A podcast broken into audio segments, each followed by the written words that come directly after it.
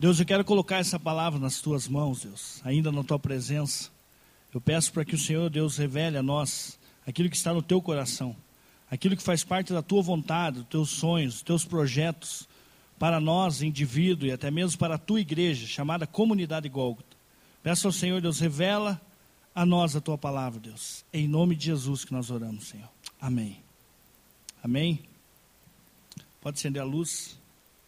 Não tem ainda esse dom, a visão de. A palavra de Deus deixa bem claro. A partir do. Alô. Alô. Não pode pegar no cabo. Tudo bem. Vou tentar. Ezequiel 37, do versículo 1 a 10. Né, nós vemos aqui de uma forma bem abençoada esse vídeo. Relata aqui o um momento onde Deus toma Ezequiel, leva ele em um vale. E a palavra fala que Ezequiel ele tem essa, essa visão. E ele enxerga ali muitos ossos. E ali começa algo tremendo, onde eu e você nós temos muitas coisas para aprender a respeito desse momento aí. Quando Deus deseja realizar uma obra, não importa o quão grande tenha que ser o milagre, Ele vai realizar. Não existe nada insuperável para Deus. Ele pode todas as coisas. Tudo que o Senhor desejou, Ele o fez nos céus e sobre a terra. Esse é o nosso Deus que transforma um monte de ossos secos em um grande exército cheio do Espírito. Tema dessa mensagem: criados para conquistar. Eu creio que Assim como nós cantamos aqui uma canção nova, que Deus está levantando um grande exército, e eu acredito nisso, piamente. Eu acredito que eu faço parte desse grande exército. Eu acredito que você que está aqui nessa noite, você foi chamado para se alistar nesse grande exército. Jesus ele não morre na cruz simplesmente para trazer você ter uma salvação, só para que acontecesse uma substituição lá na cruz teus pecados, a tua miséria, a tua maldição fosse na cruz e você recebesse aí simplesmente a salvação. Até o momento aí em que a morte pegue você e o espírito suba até Deus. Eu não creio que Deus nos criou somente para isso. Eu creio que isso também faz parte. Mas eu creio também que no momento em que eu e você, a partir do momento em que aceitamos a Jesus, que estamos aqui em Cristo, eu creio que Ele tem uma obra muito grande para realizar através da minha vida e da tua vida. Você acredita nisso? Você acredita que Deus tem uma obra tremenda e grande e poderosa através da sua vida?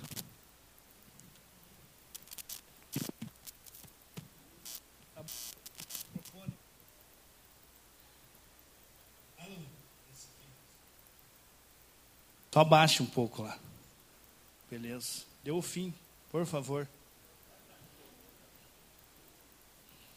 Então nós precisamos ter essa consciência em que Deus ele tem algo para realizar através da tua vida e da minha vida.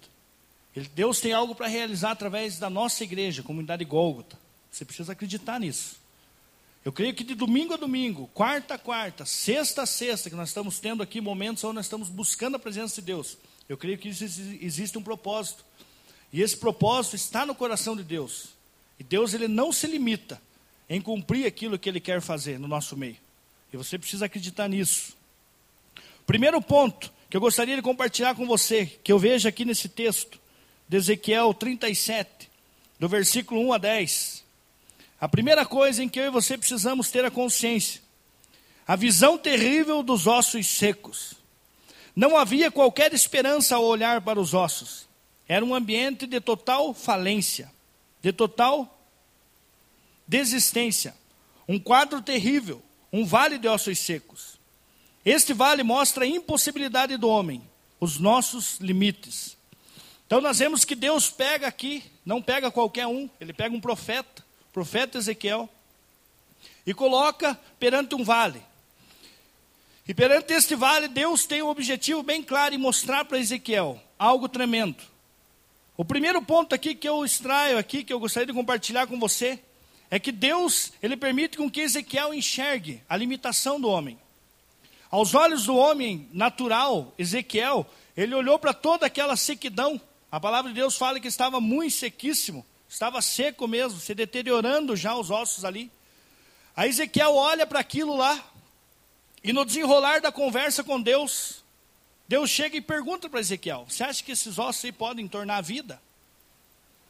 Eu creio, meu querido, que Ezequiel, ao contemplar aqueles ossos ali, visualizando aqueles ossos ali, Ezequiel sabia muito bem que só através do milagre para que tornassem a viver novamente. Que de uma forma natural nós não temos como explicar ossos tornando a vida novamente. Então nós vemos que no momento de sequidão, é o momento onde eu e você, nós não conseguimos fazer nada. Nós podemos comparar esse grande momento aqui com o nosso momento, o nosso dia a dia hoje, a nossa vida hoje. O que hoje você olha e você não tem esperança mais? Teu casamento, teu trabalho, tua profissão, a tua vida pessoal? O que você olha hoje e você não consegue mais tocar, você não consegue, você tenta, tenta e não consegue obter resultado, não consegue obter vitória perante aquilo que você talvez anos aí está lutando? Uma enfermidade, uma doença, um problema no teu físico, no teu emocional, uma depressão, uma síndrome de pânico, seja qual for o teu problema. Nós temos que nos deparar com essa certeza no nosso coração que Ezequiel teve também. Eu não posso fazer nada. Não tem nada que eu faça. Eu peguei um diagnóstico médico, o diagnóstico diz isso, isso, isso. E para mim tentar amenizar esse problema, vou ter que tomar aí remédio por um 3, 4, 5 anos. Não quero pregar aqui que você não tem que fazer isso.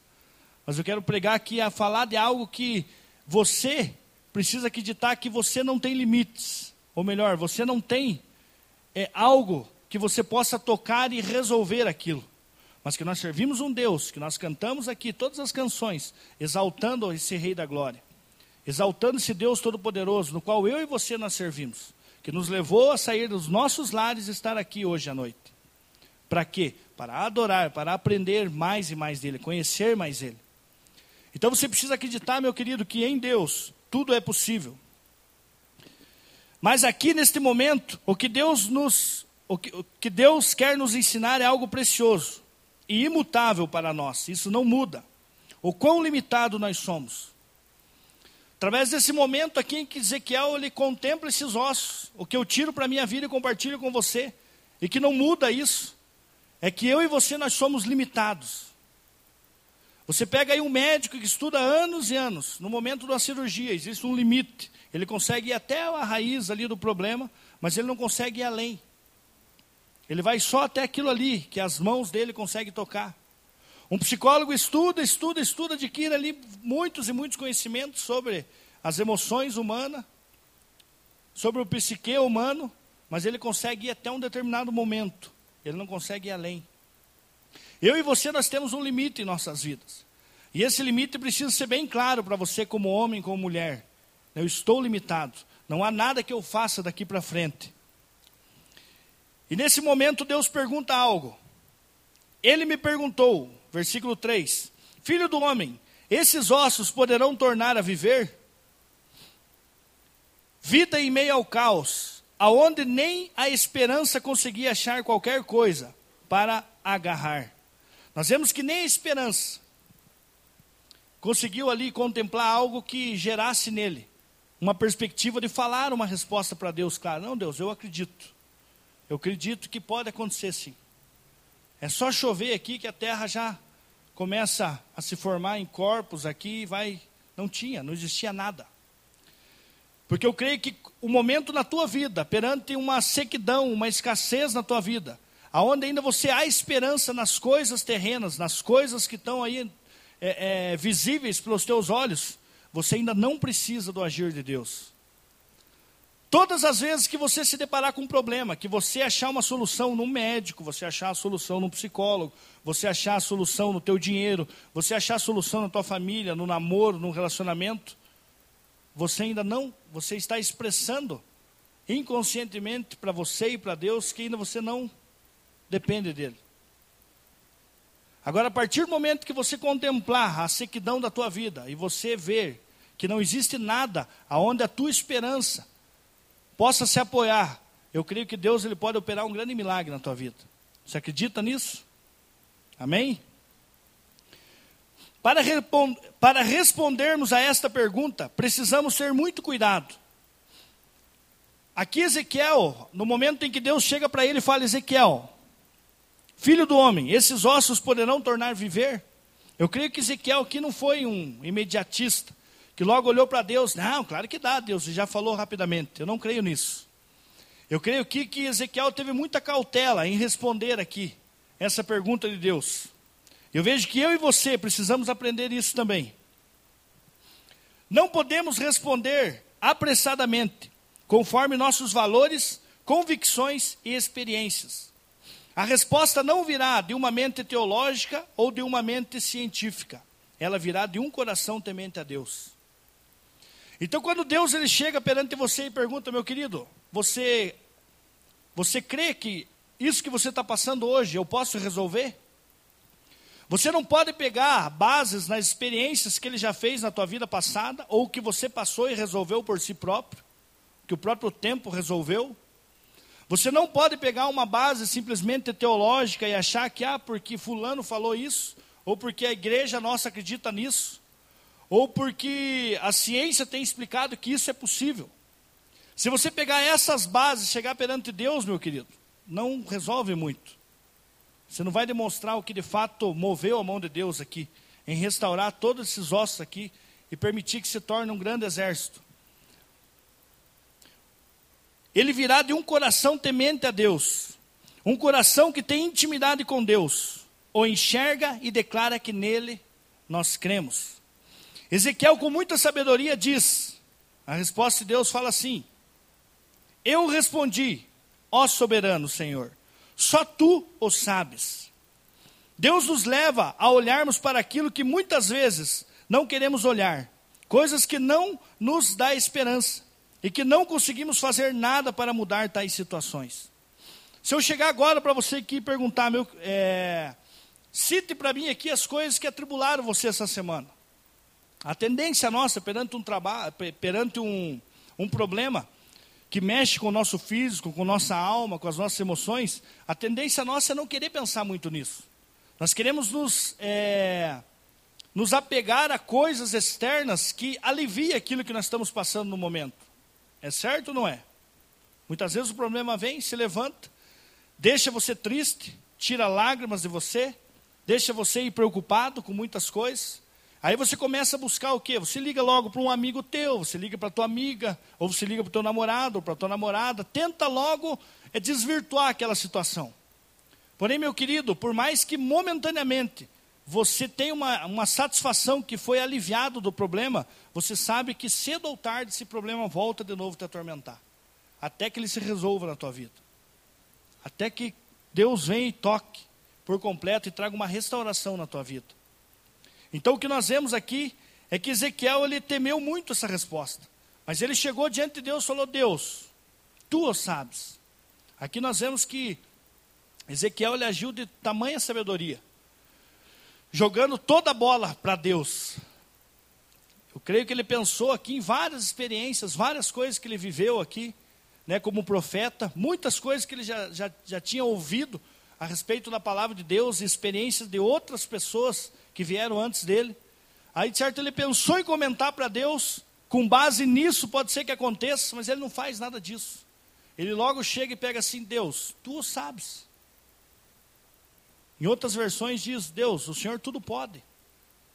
Se o Senhor declarar, se o Senhor falar, pode acontecer. É nesse momento que podemos impedir o agir de Deus em nosso favor. É na resposta à sua pergunta. Pois se respondemos não, ou achamos que podemos fazer alguma coisa de nós mesmos, demonstramos a Ele que não podemos, que Ele não pode, que Ele não é capaz. E quando afirmamos que sim, o honramos. Então é nesse momento em que ele chega para você e ele pergunta: Você acredita que eu posso fazer isso?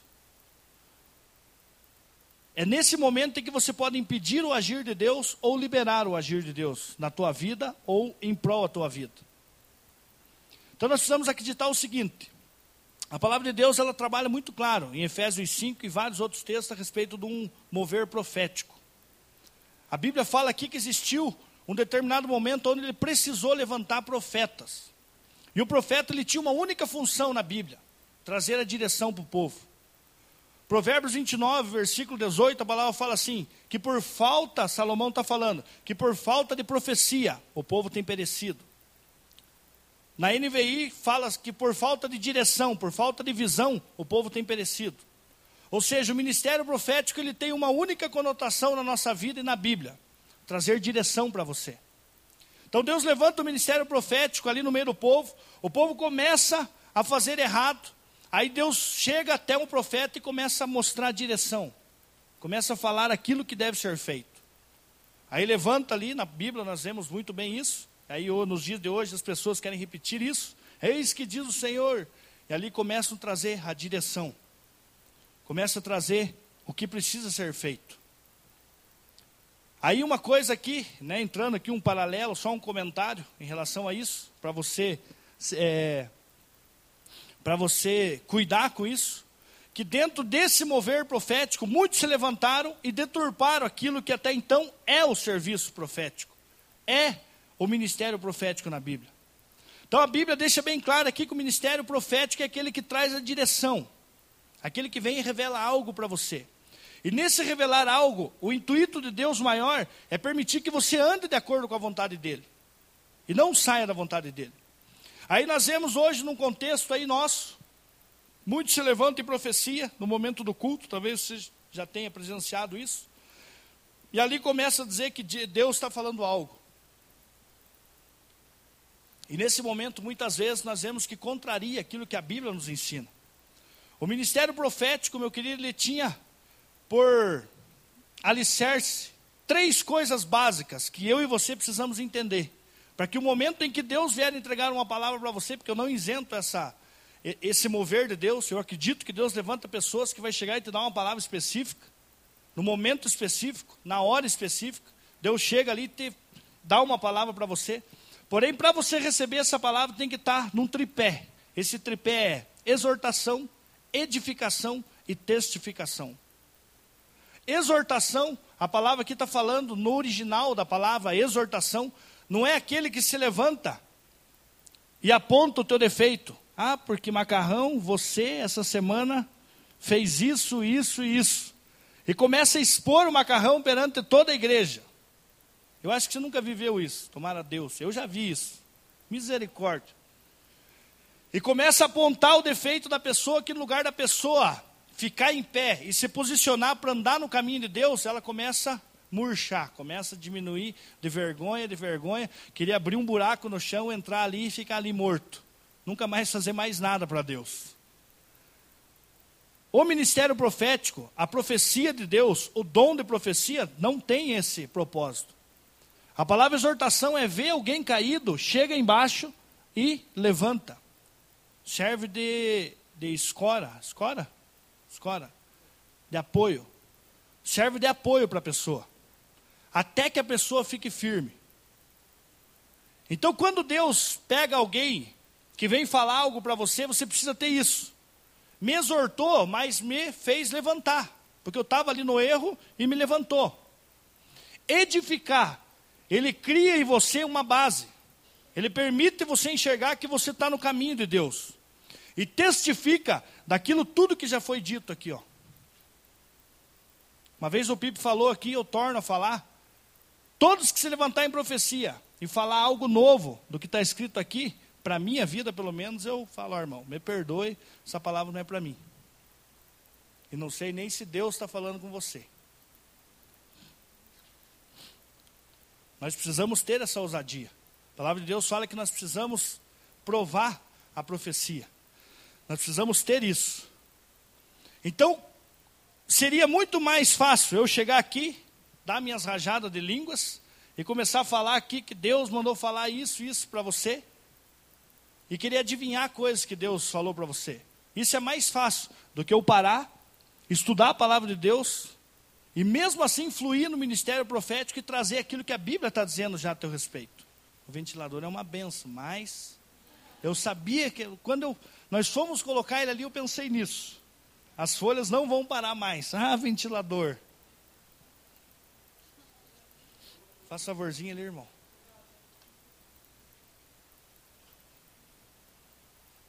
Obrigado. Então você precisa ter isso. No momento em que você. Uma irmã daqui compartilhou que um dia, não vou falar o nome dela, ela foi num lugar, daí estava todas as irmãs lá no fogo. Glória a Deus, aleluia. E aí Deus chega e traz uma palavra para ela. E ela saiu dali edificada. E ela me compartilhou comigo e falou, Brunello, e eu fui edificado, eu recebi. Eu senti que Deus falou comigo ali. Daí eu conversando com essa pessoa, falei para ela, só cuide, para você não fazer desse momento algo especial na tua vida, a ponto de você querer sempre buscar isso, porque é o que acontece. Você não conhece a profetisa lá do Boqueirão, ou lá do Xaxim, ou lá não sei da onde, que todo mundo gosta de estar tá indo nelas? Não tem isso só na minha cidade, no Rio Branco tem várias. No Rio Branco, direto, ou fui lá no, no culto da irmã tal, lá a irmã me entregou uma palavra. Misericórdia, quem que falou? Conhece? Ô Hélio, ô Rio Branquense, por favor, não me faça passar vergonha, é verdade. Aí é um conterrâneo lá. Deus abençoe você, Hélio, que está aí. Já até falou o nome do abençoado, não faça isso. Mas isso é real. Né? Lá no Rio Branco é cheio. A pessoa ela fluiu num dom, aí o pastor titular começa a privar ela ali. Ela, esse pastor aí está endemoniado, não vou andar com ele mais. Sai e começa o ministério. Aí começa o ministério itinerante e o que, que acontece? Fundamenta a igreja em cima de um dom, que é um erro que nós vemos hoje em muitas igrejas aí. Nós não podemos fundamentar em cima de um dom, nós temos que fundamentar em cima da palavra. Os dons servem para a edificação do corpo. Eu acredito nos dons. Paulo fala sobre os dons.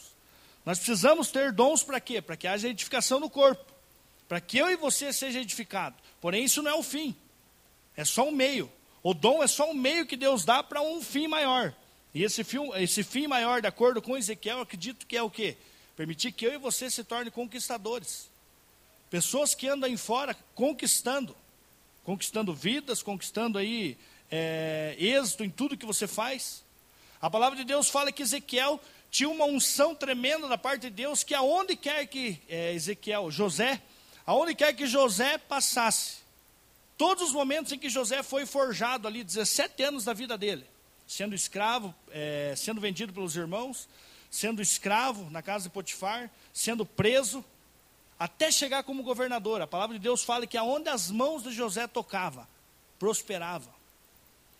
A Bíblia conta que em um determinado momento José, Potifar chega para José, e ele já não sabia nem o pão que tinha sobre a mesa, nem a quantidade do pão.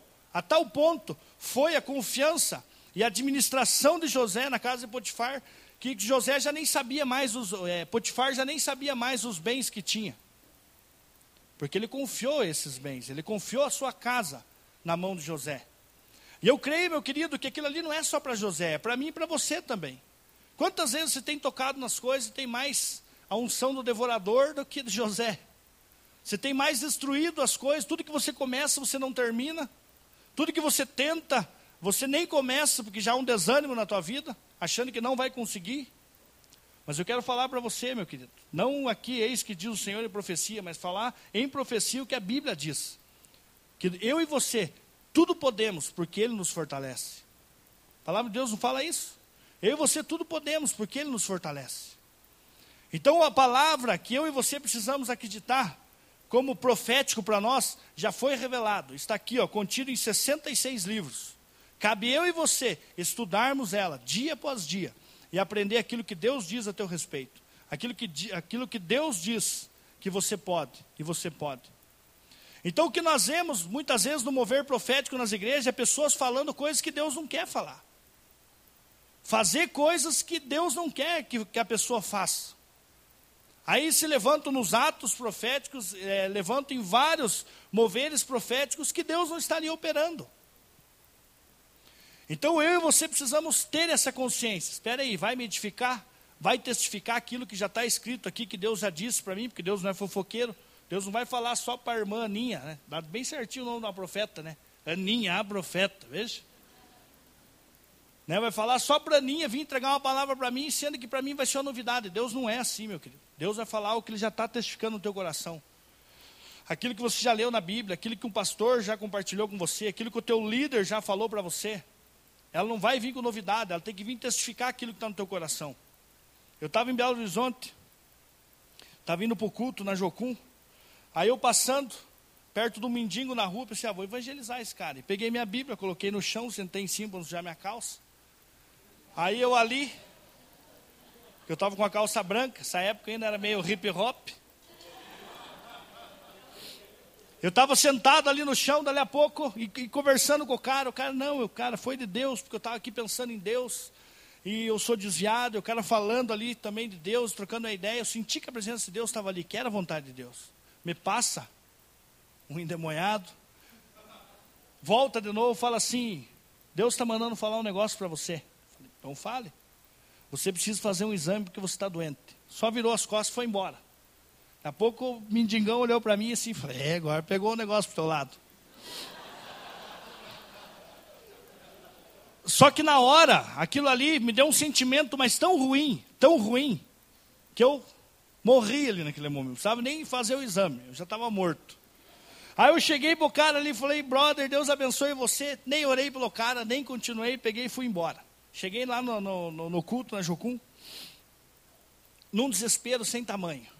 Pense que 10, dez minutos parece que levou uma hora para mim. Um martírio na minha cabeça. Estou com AIDS, estou com leucemia, estou com alguma coisa, eu estou. Deus mandou falar para mim. E aquilo ali tirou a minha paz. Aí eu cheguei, participei do culto, que para mim, não, mesma coisa que não existisse. Cheguei na base de novo, fui para minha líder. Cheguei, ó, negócio seguinte: aconteceu isso, isso, isso. E eu estou assim. Ela olhou bem para mim assim, Brunello. Isso não foi uma palavra de Deus para a tua vida. Aquilo ali me deu uma alegria. Eu falei, com que base você fala nisso? Justamente na base que Deus não é um Deus de confusão. Deus não é um Deus aonde Ele vai tirar a tua paz. Deus é um Deus de paz. E qual é, vamos recapitular, o que, que você estava fazendo? Qual era o momento que você estava fazendo? Não, estava pregando, falando de Deus para um mendigo sentado na rua junto com ele e tal. Aí ela me questionou, você acha que então tá? Então existe dois deuses aí, que de fato existem mesmo, que foi o agir ali. Mas então Deus, vendo você falar do amor dele para o mendigo, chega a ele mesmo e gera uma confusão para você não falar mais. Então não é um Deus que queria que o mendigo ouvisse a palavra. Era um Deus que estava preocupado com a tua doença. Daí aquilo ali me deu uma paz no meu coração. Ali eu comecei a entender de fato que o propósito não foi nada de Deus. Aí ela falou o seguinte: agora eu vou agir em profecia bíblica para com você. Daí o quê? Como isso gerou confusão no teu coração e gerou uma dúvida, então eu aconselho você, não custa, para o teu próprio bem, vai e faça alguns exames. Faça exame de sangue. Que até então meu medo, por eu ter usado droga injetável, era bem recente, tinha trocado seringa, que eu tinha AIDS. Esse era o meu temor. E aí quando eu fui, que eu fiz os exames, eu só fui lá testificar o que eu já sabia, que eu não tinha nada. Mas aquilo ali me deu uma paz no meu coração. E ali eu entendi algo profundo da parte de Deus. Que Deus, Ele não vai entregar uma palavra para você para te confundir. Deus ele não vai se levantar em profecia através usando uma pessoa para chegar e denigrir a tua imagem perante uma igreja. Pelo contrário, a profecia vai servir para quê? Para levar você na direção, para fazer você cumprir o propósito de Deus. Amém? Voltando aqui para a palavra.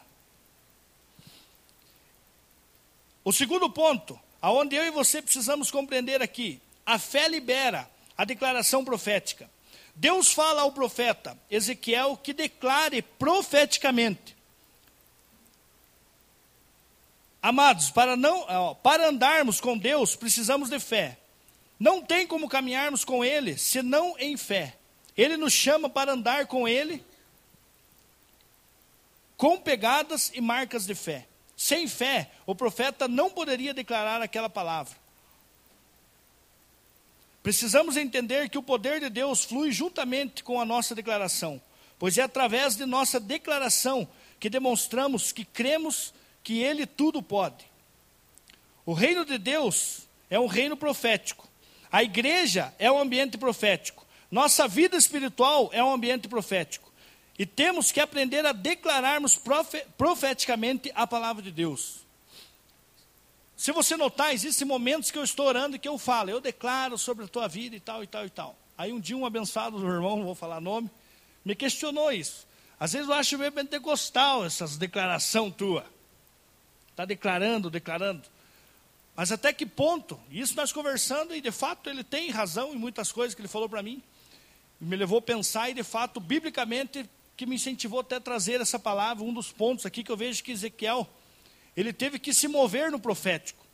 Então, uma vez eu entendendo que o alvo de Deus é permitir que eu e você venhamos ser conquistadores e andar diante do projeto dele, eu preciso chamar à existência aquilo ainda que não existe. E isso é profeticamente. Então o ministério profético se levantava e trazia direção para o povo, mostrando que a vontade de Deus precisava prevalecer no meio do povo. Então nós vemos aqui que nesse momento aqui em que Ezequiel, ele começou a profetizar, porque Deus podia falar bem para Ezequiel. Falar, Ezequiel, você respondeu bem, nota 10 para você. Agora se encosta aqui no cantinho e deixa eu agir. Nós não vemos isso. Nós vemos que Ezequiel chega e fala para Deus, Deus, tu sabes. Aí aperta a campainha na pé, respondeu bem. Agora diga você, declara você a esses ossos. E algo tremendo que eu aqui aprendo e gostaria de compartilhar com você é que todos os problemas, o momento de sequidão na tua vida, a solução para a tua vida está na tua própria mão, naquilo que de fato você precisa acreditar. A palavra de Deus fala que sem fé nós não podemos agradar a Deus. Nós não andamos com Deus se não tivermos fé. Você precisa ter fé. E a fé é você acreditar naquilo que você não vê e não enxerga. Eu convivi numa igreja e vivi numa igreja onde todos, em geral, nós tínhamos a consciência seguinte: que se o louvor não tocasse a tua alma, e você não sentisse a presença de Deus, o culto não estava bom. Porém, a Bíblia não diz isso. A Bíblia diz que eu e você precisamos sentir a presença de Deus? Tem algum texto que alguém conhece que eu não li aí? Compartilhe para mim, por gentileza. Que não tem. A Bíblia não fala sobre isso. Pelo contrário, a Bíblia fala que eu preciso acreditar. E o crer está com muito mais base no racional e entendimento do que no emocional, na emoção. Eu ter a emoção. Porque se uma vez eu acreditar que eu preciso sentir a presença de Deus, eu não vou mentir para vocês. O louvor aqui, a não ser as músicas no final ali, é a única que me faz, me dá uma emoçãozinha, assim, me dá um arrepio, um frio na barriga, uma vontade de chorar, porque os metalzão não geram isso de mim. Desculpa, irmão. Dá mais o hardcore. Entende? Então nós não podemos ter como base isso. Então eu quero aconselhar você, entrando aqui de novo no paralelo, os momentos do louvor, tem um momentinho que talvez você não fique aqui, bangueando, chutando o teu irmão, dizendo que ama ele. Dê uma lida na letra. Olhe a letra. Visualize a letra. Tem letras aqui que expressa libertação na tua vida. Se você lê aqui hoje mesmo canções aqui que foi cantado, meu querido, letras profundas, exaltando o caráter de Deus, exaltando a pessoa de Deus, declarando quem Ele é no nosso meio. E isso é tremendo. Então há momentos que talvez vale a pena você parar um pouquinho, dar uma descansada ali, assim, olhar para a letra e falar: Deus, eu acredito nisso. Eu declaro profeticamente isso. Eu não consigo ver isso na minha vida, mas eu declaro isso na minha vida. Eu declaro que tu és Senhor da minha vida. Como o Ozzy mesmo compartilhou, falando ali a respeito do namoro. Falando no momento ali que muitas vezes você troca. Nós cantamos aqui, mas na atitude mesmo, na prática da nossa vida, está muito longe isso. Aí, como eu aciono o mover profético, o agir profético de Deus, declarando por fé aquilo que está escrito. Deus, a tua palavra diz isso, que eu tudo posso no Senhor que me fortalece. Então eu quero declarar isso verbalmente, que eu estou acreditando. Ezequiel teve que declarar profeticamente que Deus podia agir naqueles ossos. E aquele momento que ele declara em fé, nós vemos que algo acontece, um ruído acontece dos céus e os ossos começam a se juntar e começam a criar forma. Então, muitas vezes aí você nós não temos êxito perante a, a sequidão, os problemas teu do dia a dia, porque você não tem declarado. E quando você declara, você ora de acordo com a tua vontade, a tua experiência e aquilo que você acha certo, e não aquilo que a Bíblia está falando a teu respeito, não aquilo que a Bíblia diz a teu respeito. Então o que você precisa aprender, meu querido, é o seguinte: Deus, eu acredito, eu conheço a tua palavra, e a tua palavra fala isso sobre mim. Então eu quero declarar agora por fé, aqui mesmo no meu quarto, sozinho, eu quero declarar isso por fé, que isso vai cumprir na minha vida.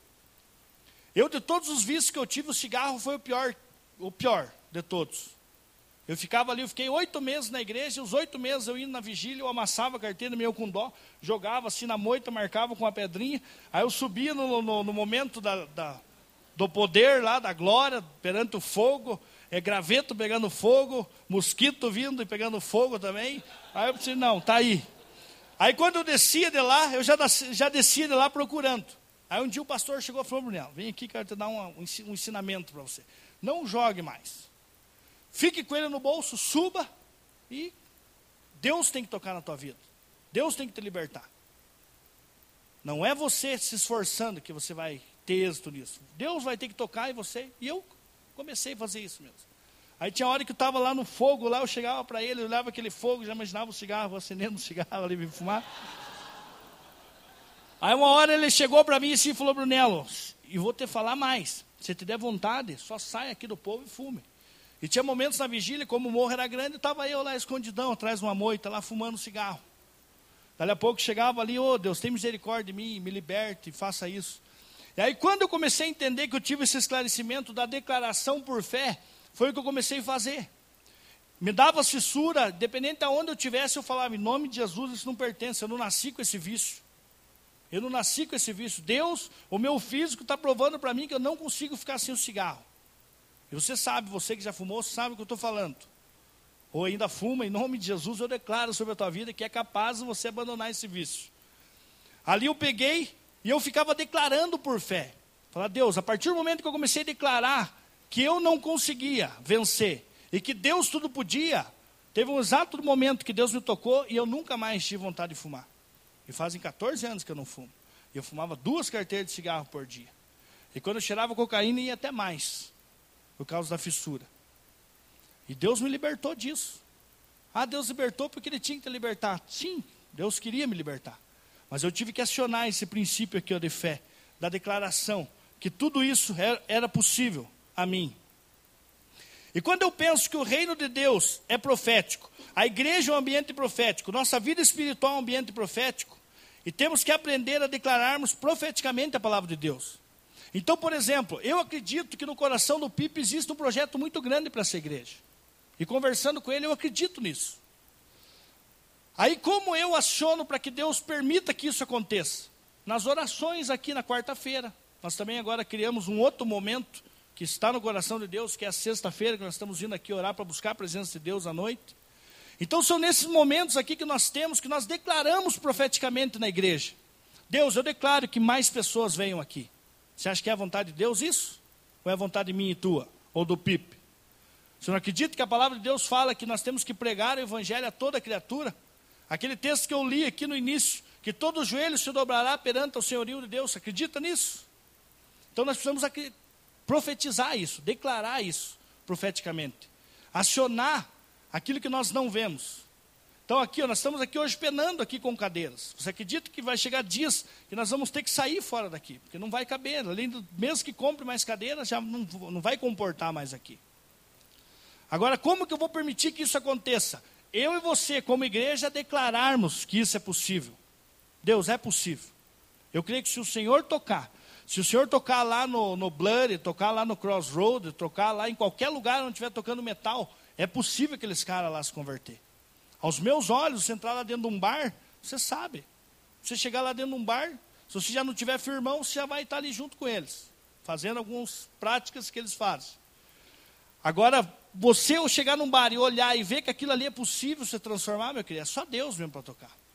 E muitas vezes Deus vai usar você, vai usar a tua vida, para chegar e profetizar libertação naquele lugar. Se a palavra de Deus diz que temos, que somos e que podemos, então precisamos crer, pois a palavra de Deus que diz. E quando temos fé, enchemos os pulmões e declaramos com toda força e convicção a palavra de Deus. E todo problema, escassez, morte, recebe o impacto da palavra de Deus. Logo, o milagre acontece. Então, quando você crê que a palavra de Deus, que diz a respeito ao teu problema, à tua vida pessoal, ao teu ministério, ao teu trabalho, que está falando de você, quando você acredita que isso é verdade, é como se você enchesse os pulmões e você declarasse. Mas o que, que você vai declarar? A experiência que você passou? o que a filosofia diz, o que teu médico diz, o que o remédio que está tomando diz, ou a falta de dinheiro, ou a promoção do teu trabalho, seja o que for. Não, meu querido, você vai declarar aquilo que está escrito aqui, ó. Deus, eu acredito que isso vai mudar. Eu tomo posse na minha vida. Isso aqui não é pensamento positivo, querido. Isso aqui não é gerar em você que você comece a partir de hoje sair daqui, entrar aí no, no, no, em zen, trans aí. Não, acredito que isso vai acontecer. Não tem nada a ver com isso. Tem a ver com a tua fé.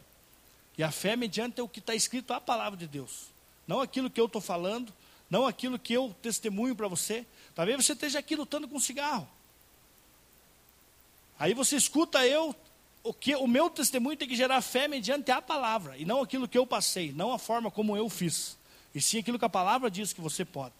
Aí sim você vai ser liberto. O profético chama a existência aquilo que não existe, como se já existisse, vê realizado o que ainda não se realizou. E para finalizar, a organização por si não gera poder, para Deus, o que está em questão não é somente o início do milagre, que é dar forma e organizar seu grande exército, e sim encher do Espírito. Nós vemos que no momento em que Ezequiel profetiza, a Bíblia conta que esse exército fica todos em pé. Porém, a Bíblia deixa bem claro aqui que o fato deles estarem em pé, eles não estão vivos. Aí o texto continua. Estarmos em pé é postura daqueles que são frutíferos, que são comprometidos com o seu reino, sua obra, que anuncia Jesus aos que não o conhecem. Jejuam, oram, participam e se entregam. Programações da igreja, como cela, oração, vir aos cultos. Então, o estar em pé, a palavra que nos mostra bem clara que é o início de tudo. É o momento onde você aceitou Jesus, onde você já viu muitas coisas acontecerem na tua vida. Mas eu creio que ele tem ainda mais. O irmão aqui pediu uma oração para mim aqui na frente, falou: Deus, eu quero só agradecer tudo aquilo que Deus tem feito na minha vida. E eu orei com ele e continuei a oração. Falei, Deus, mas eu creio que o Senhor não tem só isso que ele veio agradecer. O Senhor tem ainda mais para fazer na vida dele. E eu e você precisamos acreditar. Eu, esses 14 anos que eu vivi de experiência com Deus, não é só isso que Deus tem. O que eu não quero é que você se acomode aqui achando que é só isso que Deus tem para você, sendo que Deus tem muito mais para você. A organização, seu espírito, o poder de Deus, o dunamis de Deus, não faz ficarmos em pé não nos torna conquistadores. Precisamos ficarmos em pé, marcharmos e caminhar em direção à vontade de Deus para a nossa vida. Precisamos ser cheios do Espírito. Então nós vemos aqui que Ezequiel ele complementa através da direção de Deus, de encher o povo, declarando que o Espírito de Deus enchesse o povo. E a palavra de Deus fala lá em Atos 2 que o Espírito já está sobre nós. Agora eu faço uma pergunta para você: você tem buscado essa intimidade com o Espírito Santo?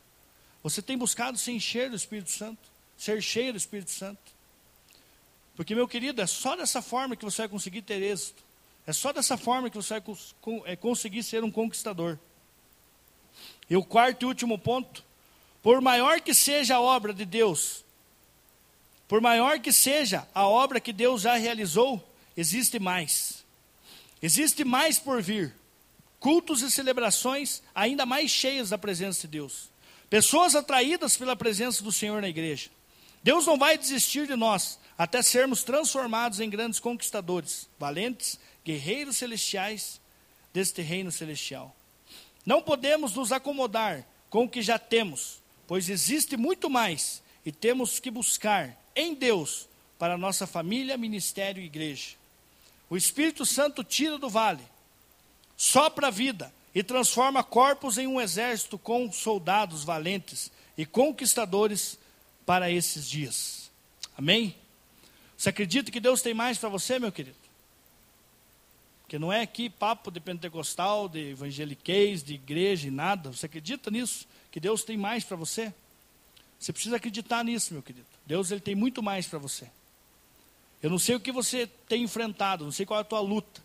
Eu não sei o que hoje para você é uma sequidão, que tá, fugiu já dos teus limites, que você não consegue resolver. Mas eu sei daquilo que Deus pode fazer. E assim como Deus fez aqui, mostrando para Ezequiel o que era possível, o impossível se tornando possível, eu acredito que aquilo que você está passando hoje na tua vida, assim como eu estou passando por lutas, eu acredito que existe um Deus que pode resolver a tua vida. E eu acredito que na medida que Ele resolver a tua vida, Ele tem muito mais para fazer ainda. Eu creio que pessoas, ao passar lá na frente, elas vão ser impactadas pela presença de Deus aqui no nosso meio. Vão desejar entrar aqui dentro para receber algo aqui. Pessoas, ao chegar perto de você no ônibus, sentar no teu lado, aonde você passar, elas vão ser impelidas, vão ter um sentimento de perguntar algo para você. Talvez já tenha vivido isso, eu vivi isso já. Mesmo não falar nada de Deus, a pessoa chegar para mim, irmão, eu acho que você tem alguma coisa para falar para mim. Falei, tenho mesmo. E começar a falar para ele. Então não se limite, não deixe você hoje, que a tua limitação impeça daquilo que Deus tem para fazer na tua vida. Porque Deus tem muito mais para a tua vida. Levante, por gentileza, se coloque em pé.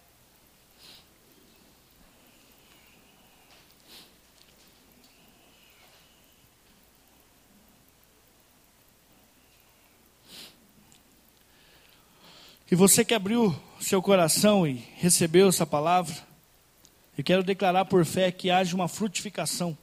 A palavra de Deus fala ali no princípio de semeadura, que aqueles que plantam, eles têm por colheita 30, 60, 30 por um, a 100 por um.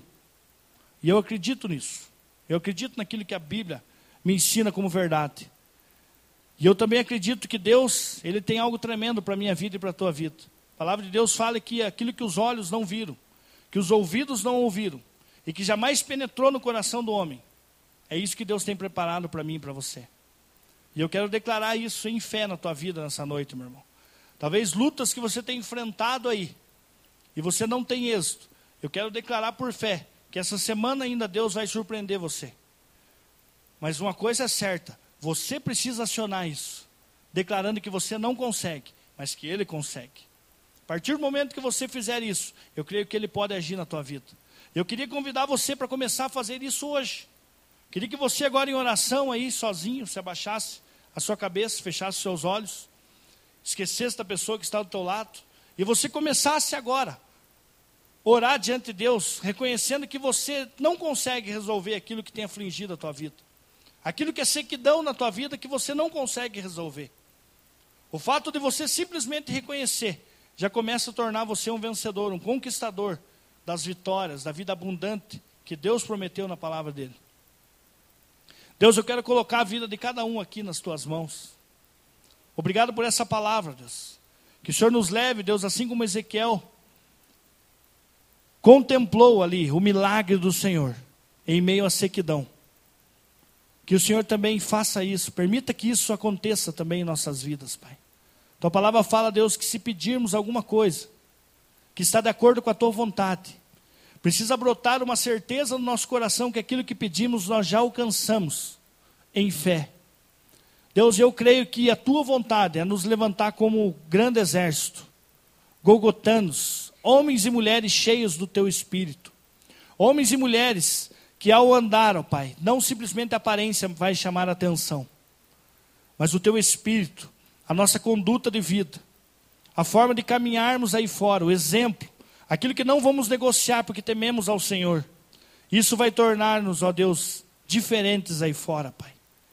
Deus, eu abençoe a vida de cada um aqui nessa noite, Pai. O Senhor sabe a luta, o Senhor sabe aquilo que cada um tem enfrentado, Pai, nesses dias. Deus, convence-os que eles por si próprios não vão conseguir resolver, Pai. Mostra-os, ó Deus, que o Senhor tudo pode Assim como eu creio que o Senhor já fez coisas na vida deles, que eles contemplaram o milagre do Senhor. E eu creio, Deus, que na medida que o Senhor fazer isso, não nos deixe nos acomodar, ó Pai, achando que é só isso que o Senhor tem para nós. Eu creio que o Senhor tem muito mais. E por fé, Deus, eu declaro aqui, Deus, mais pessoas, amigos nossos, familiares nossos, pessoas envolvidas com drogas, nossos familiares, pessoas com doenças, com enfermidades, Deus, eu oro para que o Senhor permita que essas pessoas venham até nós. E que o Senhor toque na vida delas, trazendo libertação, Deus. Em nome de Jesus. Pai, que a semana de cada um aqui cheia, seja cheia da tua presença. Tua palavra nos fala, Deus, que o Senhor vem para nos dar vida e vida em abundância. E nós sabemos que isso vai além de dinheiro, de riquezas que a terra nos dá. Mas também fala, Deus, que nós não temos que passar a necessidade. Deus, então nos dê aquilo que precisamos nessa semana. Nos leve em paz para nossos lares, Deus. Nos guarde, nos proteja. Que os teus anjos acampem ao redor, Deus, daqueles que o temem. Assim diz a tua palavra. Então nós andamos de acordo com a tua palavra, Pai. Deus, eu creio que o Senhor vai colocar no coração de alguns aqui o anseio de conhecer mais as Escrituras. E o momento que isso acontecer, ó Deus, eu oro para que o Teu Santo Espírito traga a revelação do alto sobre a vida de cada um aqui, Pai. Em nome de Jesus que eu oro agradecido por esse tempo, Senhor. Amém, Senhor. Amém. Deus abençoe a todos. Vão em paz e receba aquilo que Deus tem para a tua vida. Amém?